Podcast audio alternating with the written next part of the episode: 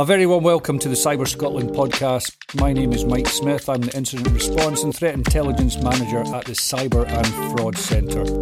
It's great to be able to present this podcast today. I'm going to be discussing incident response, taking you through incident response from a few angles. Firstly, the services provided by the Cyber and Fraud Centre, a bit of background, the expectations of uh, organisations should they call, the resources available through the Cyber Scotland Partnership and the Cyber and Fraud Centre, then, from a post incident perspective, we'll be talking through the process of incident response following incident, what a business should expect if they're to involve one of our incident response cadre, and just how that looks. To do this and talk through the process from a private incident response company's uh, point of view or perspective, I'm going to be joined by David Brown, who is the Senior Cyber Incident Response Team Consultant at the NCC Group. So, firstly, David, thanks very much for coming along today and supporting the podcast. Thanks, Mike. Pleasure to be here. Thanks for coming along to support this podcast and give us an industry angle on what a company or an organisation might expect if, if they were to deploy a private incident response company. I understand that incidents will be different, but uh, we'll just go through essentially the incident response stages and what it is that uh, yourself, your team, NCC, can support an organisation with. So, before I delve into the post incident discussion I'm going to have with David in a bit, I thought I'd explain a bit more about the services provided by the Cyber and Fraud Centre and the incident response line. The incident response services provided by the Cyber and Fraud Centre are a joint venture between Police Scotland, Scottish Government, and ourselves, obviously. And there are three strands to the work uh, that I do in relation to incident response. These include the management of the incident response line and calls to it, and speaking to callers, management of the incident response cadre members, and management of the incident response support content that's on the Cyber Scotland Partnership website.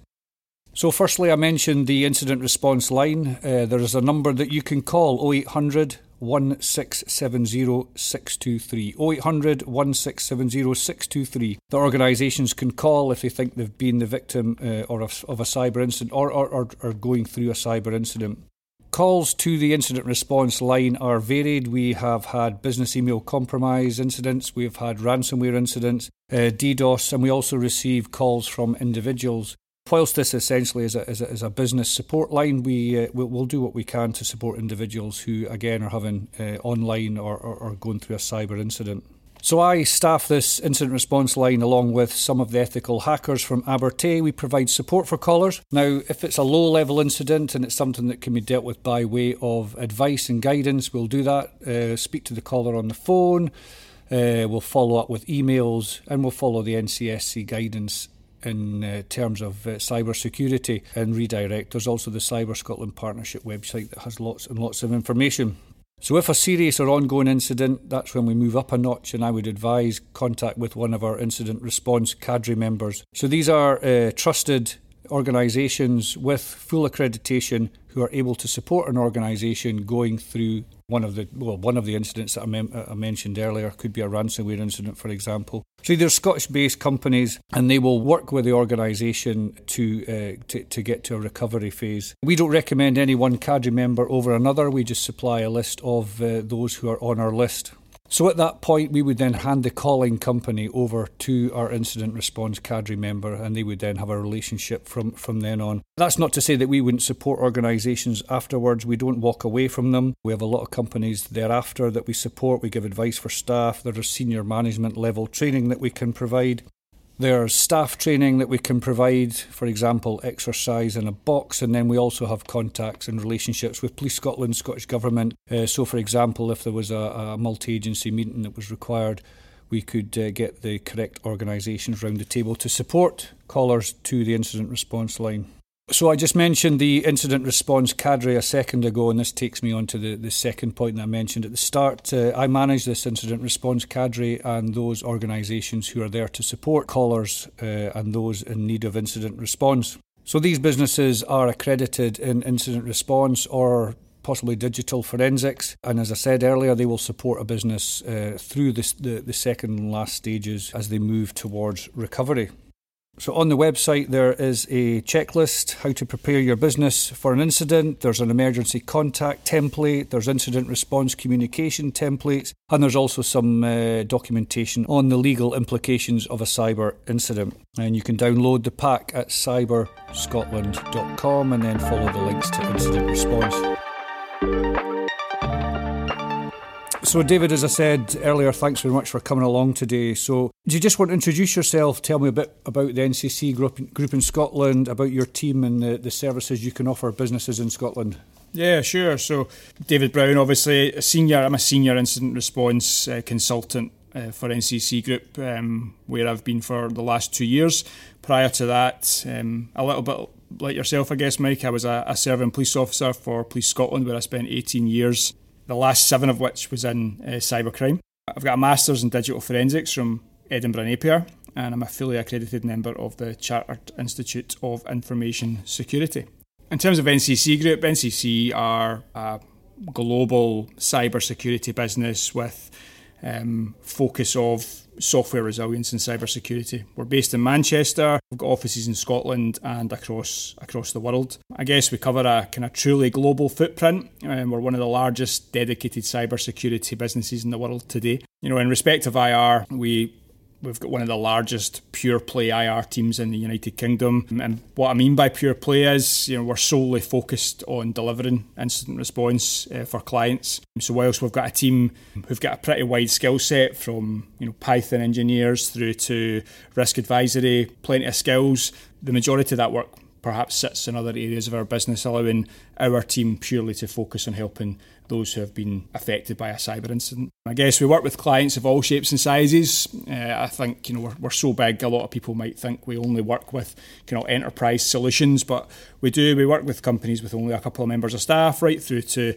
you know major um, FTSE 100 clients uh, with kind of global corporations. Um, but what I would say is we don't have any bias towards one one particular area. We work with public, private sectors, and we work with third party sector organisation as well. I think just in terms of actually Scotland, obviously we're a we're a partner with yourselves here at the Cyber and Fraud Centre. We're on your IR cadre. We're also a level one member of the NCSC's uh, Cyber Incident Response Scheme. Um, we've obviously worked with yourselves. We've got a long history of working with the Scottish Government and we're also a strategic partner of FinTech Scotland. That's brilliant, David. Thanks very much for that. So I was going to ask actually later on in terms of the businesses that you service or the, the businesses that you support. You mentioned from small businesses right up to, to enterprise. So, so, so small business, NCC do support small businesses also? Yeah, absolutely. Listen, we've got a we've got a fully functioning 24/7 SOC um, SOCs across the world, but our, our, main SOC in the UK is based in Leeds, and we um, have a, an on-call cadre for our own IR team, which is 24 hours, and we will take and help uh, anyone who's been subject of a cyber incident, uh, regardless of the size of the organisation. Obviously, we work with FinTech Scotland, and that space particularly has a has a collective of uh, organisations, some of which have only got two, three, four people. Others have hundreds or maybe perhaps even thousands of staff members. So, yeah, NCC Group traditionally will help any any customer or any client or any member of the public who's who's had that uh, their organisation or their business has been subjected to a cyber incident. Right.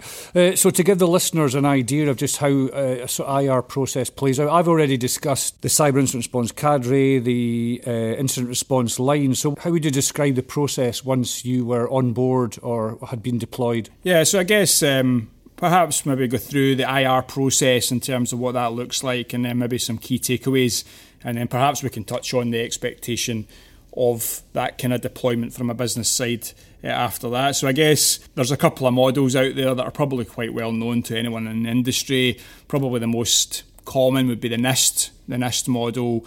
Um, uh, and then you've got the SANS Institute who work with the kind of Pearsall models, uh, both well defined. And in essence, they've got kind of four key phases. Uh, phases are re- really preparation, detection and analysis, containment and eradication, and then we've got post incident recovery. And what is really key in that last one is learning lessons from that incident and how that circular process feeds back into that organisation's preparation. You know, preparation, I guess, revolves mainly around organisations and you know cyber incident response plans or playbooks. What they may choose to have both or, or one or the other. Ultimately, that helps them prevent and respond to incidents. And like I said already, that's a really important process and it's circular with that whole lessons learned piece at the end and how that feeds back into the preparation stage following an incident. You know, questions that are really uh, key in that space is you know who will run an incident regardless of the size of your organization you need to have a, an individual who will be able to take on the responsibility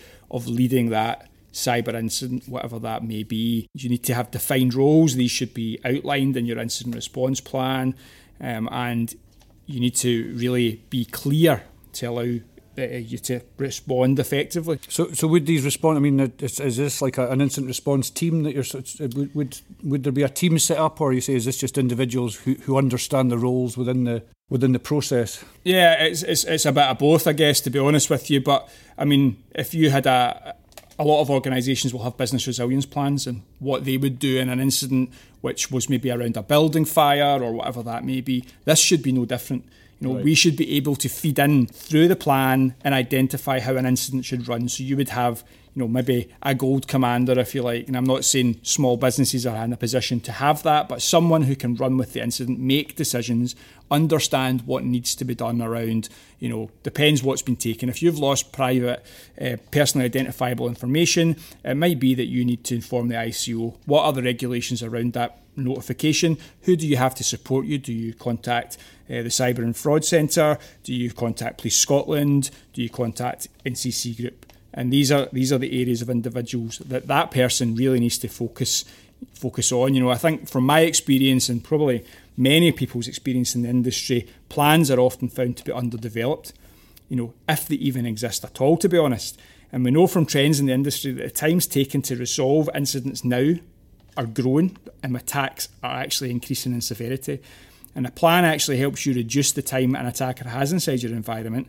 And I honestly can't stress enough the important of ha- importance of having mature plans and playbooks. I was going to say, just in terms of, in terms of the human side of it as well, as I mean, you'll have dealt with loads of incidents now in NCC, but also in the police. And thinking back to, to, to a few, was some that played out better than others was within the company or within these, these group of people who who had these was was understanding escalation and understanding who can make the right decisions. The ones, especially in re, in relation to ransomware incidents, were ones where it had reached a person who could make the right decisions and who could take the right steps to possibly, you know, to, to go offline or to shut things down. But it had to go to the person that could make these decisions rather than going round and round with people not really understanding what their what their role was. Yeah, absolutely. I think if you, if you t- if you take that as a kind of detection and analysis phase of the of the model, you know, has an incident occurred? What's the severity? What type of incident is it, and what impact has it got on you and your organisation? You know, I think one thing um, that really sticks out to me personally from my time in the police is that kind of golden hour.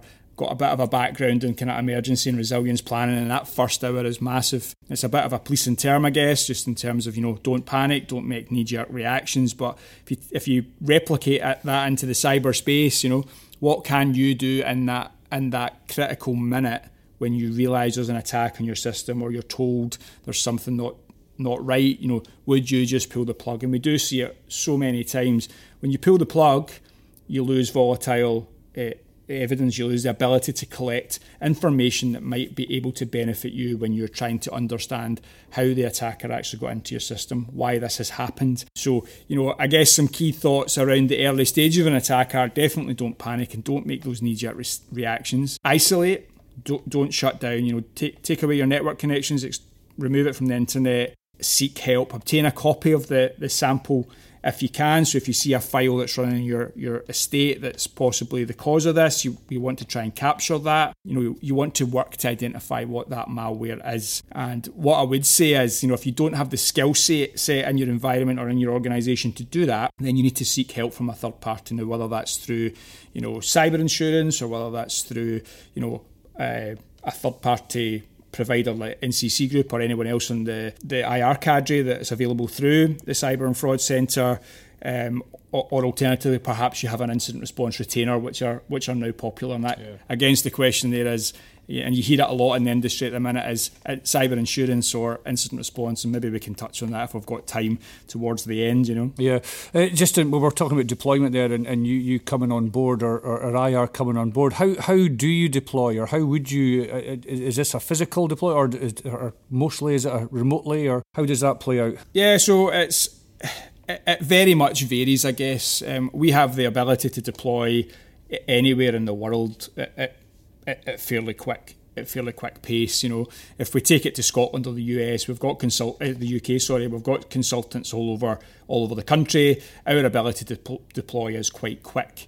What I would say is, you know, and, and it's not really related to COVID, but technology allows us to manage and deal with uh, incidents remotely. And I would say that probably 95% of all jobs that we do now are done remotely. So we would uh, work with the company to uh, allow us to take forensic images or forensic collections. In some instances, depending on the incident, we would deploy or try to deploy maybe a, an endpoint detection response tool to your environment so we could get a bit of a better visibility of what was going on. But yeah, I mean, in short, we can do either it's really down to the client. Some clients will really need on site that kind of hand holding period where maybe they just don't have the experience or anyone there to provide what we would need. And in that case, absolutely we would deploy on site. But the majority of people we work with have got kind of some form of IT person behind them who would be able to follow our guides to get us the collections we need to allow us to then do our work. You know, right? Because I think I think there's a worry or, or, there's the impression you know you get a cyber company. I think it's even just the word cyber, but you get a company involved in uh, cyber related uh, work that they're going to be coming in. They're going to be taking laptops or taking desktops away. There's going to be complete havoc to the company. And now you're saying that, you know, with a, a, a wee bit work along with an IT company, you can deploy and there's very little disruption to, to the company itself. Yeah, absolutely. I mean, I think what, what, what really is key there from that process, I think, is you know, it doesn't matter who the organisation is. There's there's mechanisms to allow us to keep that as everyone understands that you're going through a, tough period. Um, some people's livelihoods are at stake. Everyone gets that. The, and one of the true unique aspects of an incident response consultant is the soft skills behind. It's not just you know that technical element. That's a huge factor, obviously, but um, soft skills are vitally important.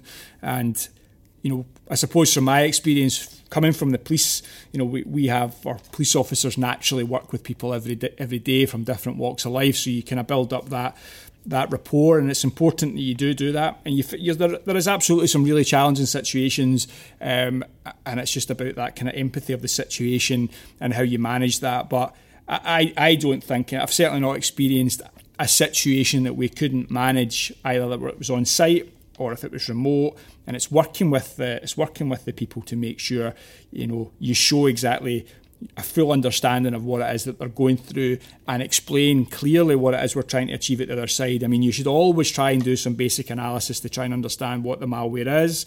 You know, if the step is out your remit and you don't have the skills, and a lot of these smaller businesses, small SMEs, won't have the skill set to do that, seek third party assistance. You know, you've got might not have the ability to pay for services, but there is options uh, through here. You know, come to the cyber and fraud centre who'll be able to point you in, and give you some advice initially around triage, and then point you in the direction of a, a third party who will be able to give you some further advice. There's never a guarantee that it will lead to you know paid work or it will cost you tens of thousands of pounds to actually you know engage their services. Seek the advice in the first instance. There is some other options out there around free public resources, but they come with some risks.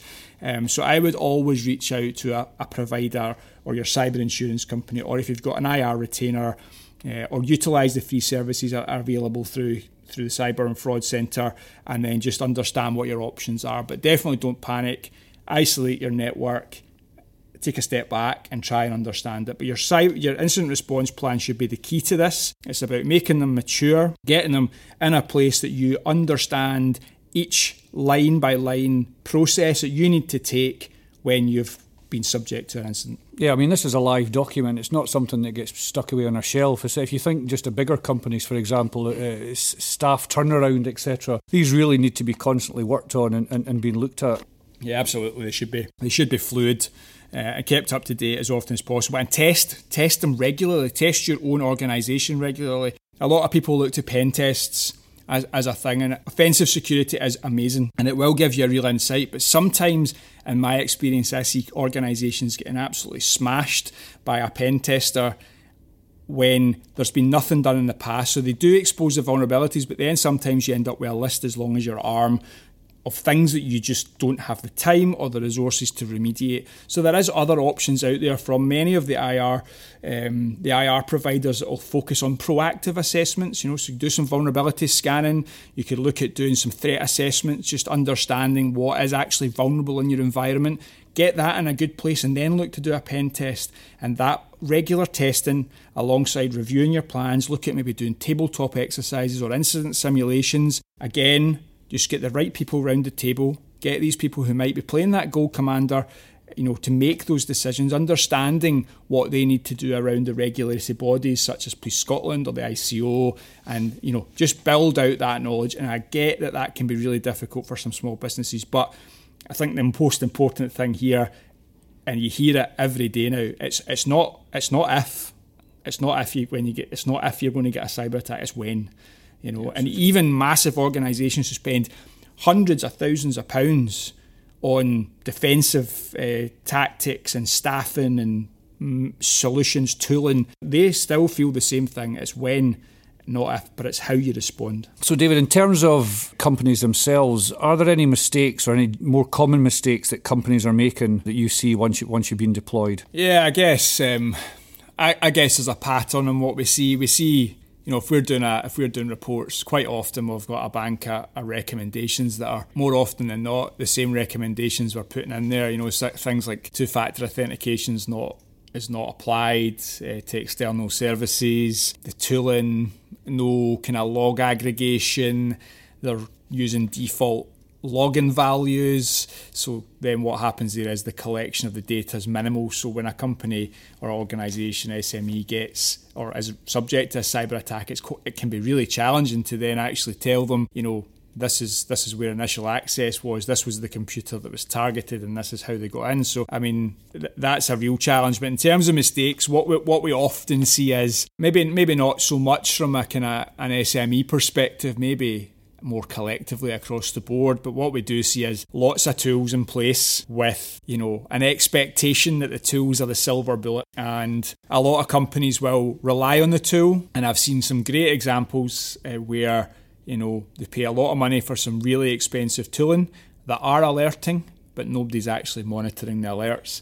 And um, you know, you can have all the tools you like, but if they're not looked at and managed properly, then they're completely ineffective. Mm. Um, and that that's a major problem. We had an event and David from Adarma was there, and he made a good point similar to what you're saying. You know, stop, stop buying uh, security software and start buying uh, software that's secure.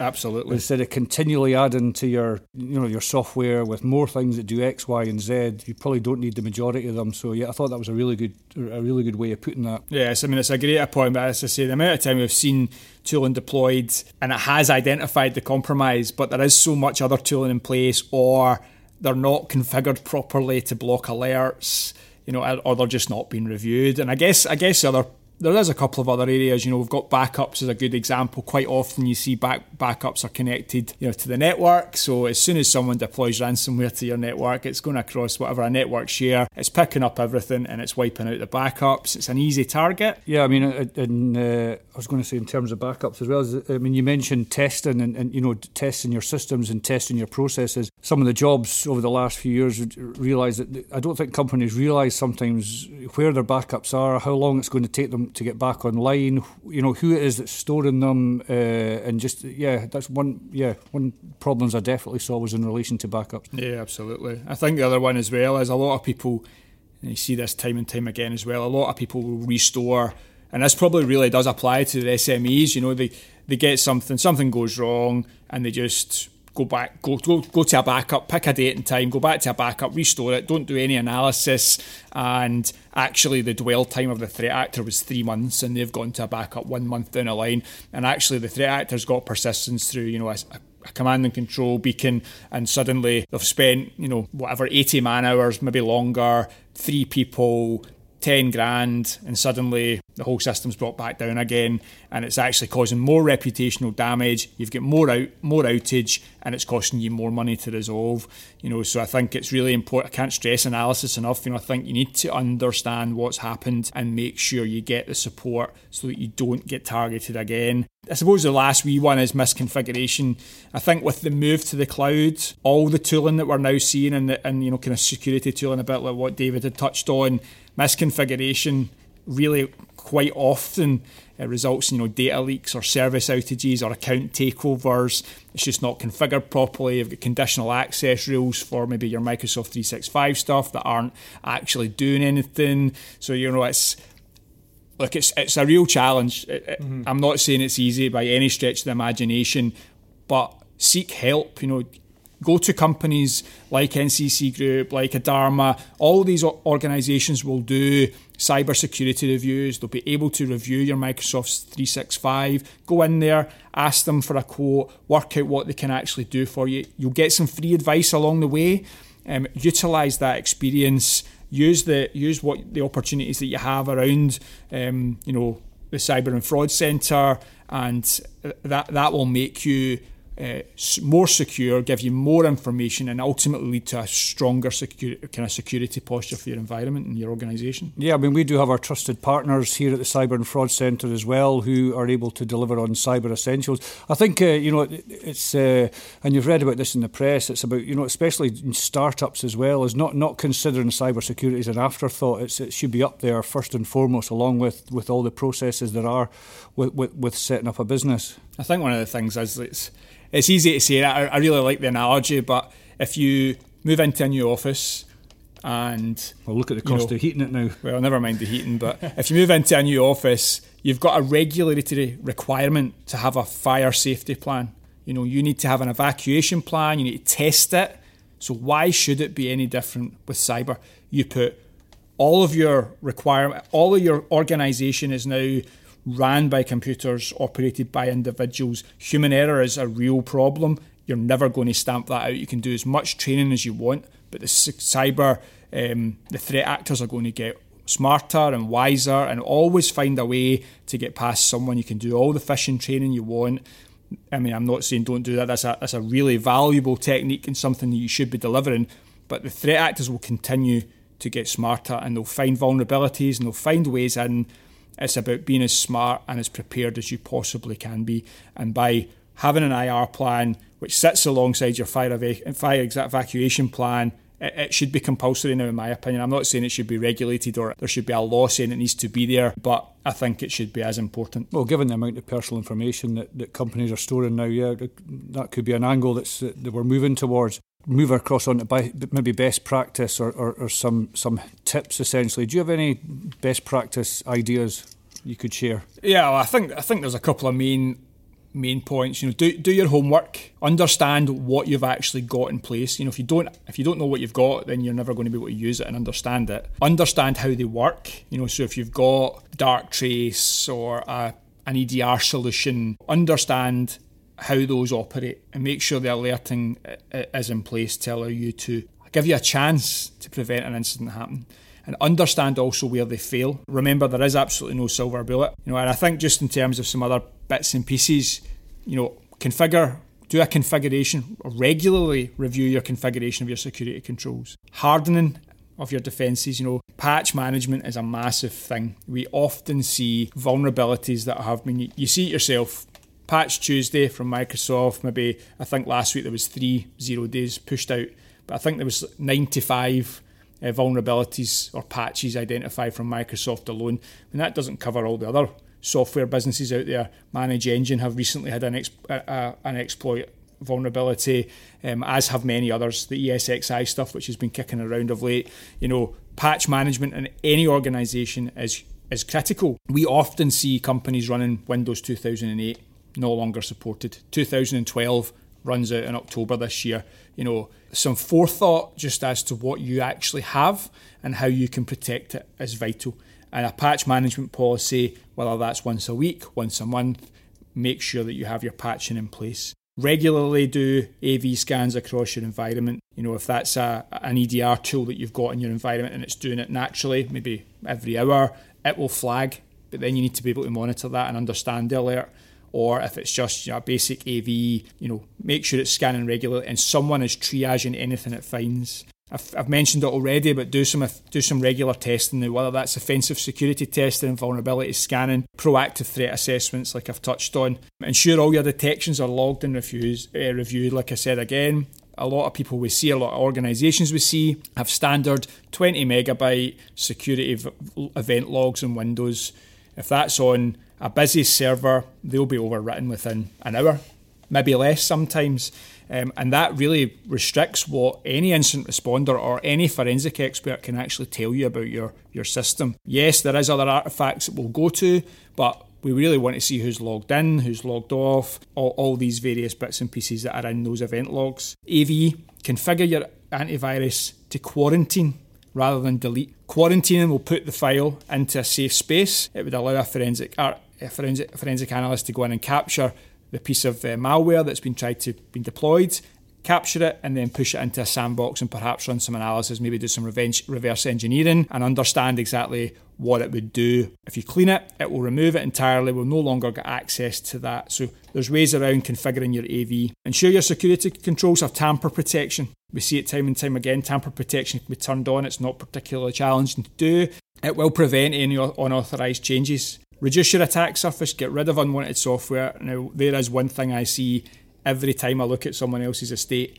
We see TeamViewer, we see AnyDesk, we see Atera, Splashtop installed by a user who you know wants to talk to a friend or you know whatever. They've, they've installed it for whatever reason. But threat actors will try and live off the land. They'll try and live with the, the tools that are in place on a device.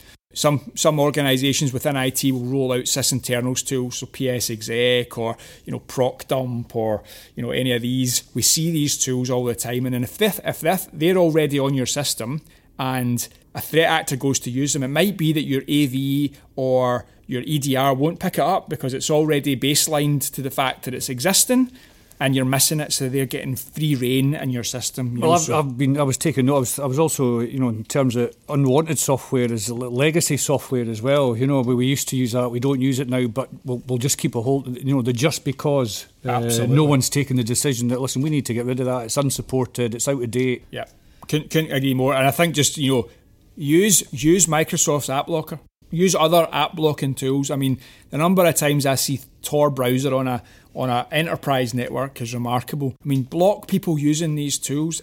I get it, they're at work, they need their own downtime.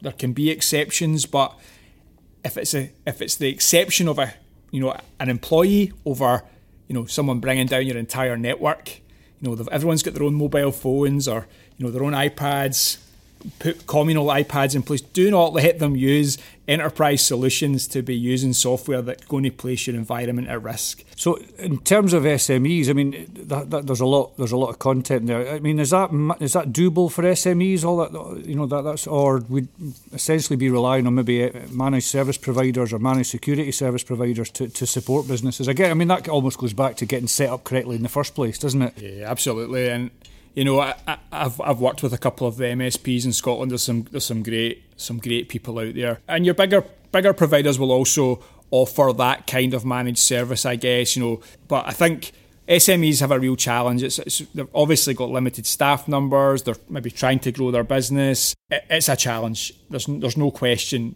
I mean, we've seen large organisations who have got small IT numbers struggle with this stuff, and I don't expect SMEs, but I think what you can do is prepare yourself as best you can. You can probably narrow down your security tooling you've got in place to a one solution or look to an MSP who can manage your solutions for you. And then perhaps the MSPs or MSSPs will then have relationships with IR providers, you know. So it might be that they've got a they've got a retained service with NCC yeah, yeah. Group, for example. So you've got an MSP who's managing your, your infrastructure, and if something goes terribly wrong that's out with the MSSP, they can then de- deploy an IR solution on your behalf or yeah. or, or, alongside About you. Relationships, so, yeah, yeah, relationships are huge, and, and at the smaller the business, they, they matter more. You know. Yeah. Uh, I just want to finish off on one thing. I mean, this is uh, you know I've got friends who have got businesses, and and bizarre. I mean, I you know start start banging the cyber drum now and again and I've mentioned it to a good few of them, and, and they have come out with that, that, that one line. Listen, Mike, you don't, don't don't worry. I've got cyber insurance. You know, it's almost like a one-stop shop. And listen, I'm going to be absolutely fine. So, and you mentioned in your introduction actually about retainers, and and, and, and obviously I'm touching on insurance now. What what uh, where, where does that sit? Or where do you where what are your thoughts on insurance or, or retainers? Yeah, I think I think cyber insurance right now is a is a very it's a very political one almost, isn't it? There's lots going on in that space around what will and what won't cyber insurers cover. And I think just having you know been on a couple of panels and spoken with a couple of insurance companies, you can see there's a, a real reliance on them pushing companies now to do certain things before they'll underwrite their service, you know, and whether that's you need to show what login you've got in place, you need to have a certain amount of baseline security tools and be able to prove that to the business. Now, I'm not saying for any any you know any stretch of imagination that um, cyber insurance is not something you should, should consider because what cyber insurance will offer it will offer offer offer you that legal assistance, the privacy stuff at the other side if you've you've had data stolen.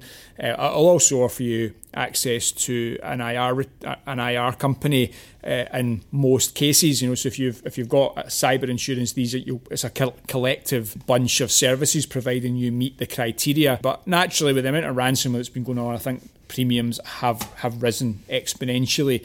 And one of the other options you could look at would be a, an incident response retainer with a company like NCC, Adarma, they all, they all, all, all the high, all the higher, bigger kind of enterprise IR companies now offer that service where you've got access 24 hours a day to a cyber, cyber incident response company um, who can offer um, that immediate service um, what I would say as well is we we also have access to, and if you if you're if you're a retained client with NCC, for example, you've got access to our privacy specialists, our kind of gold team specialists who can offer you that uh, advice.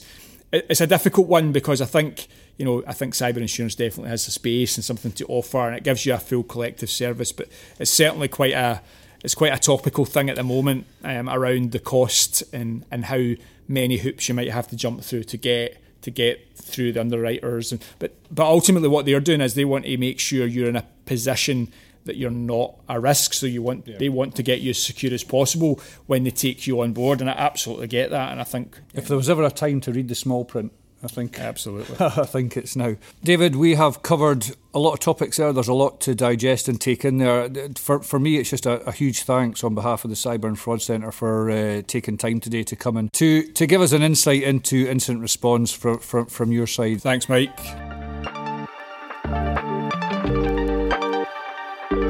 We will be coming back again with a second incident response podcast where hopefully we're going to be speaking to a victim in the next few weeks who will give us an insight just how, how that played out. So thanks very much for listening today to this Cyber Scotland podcast and bye for now.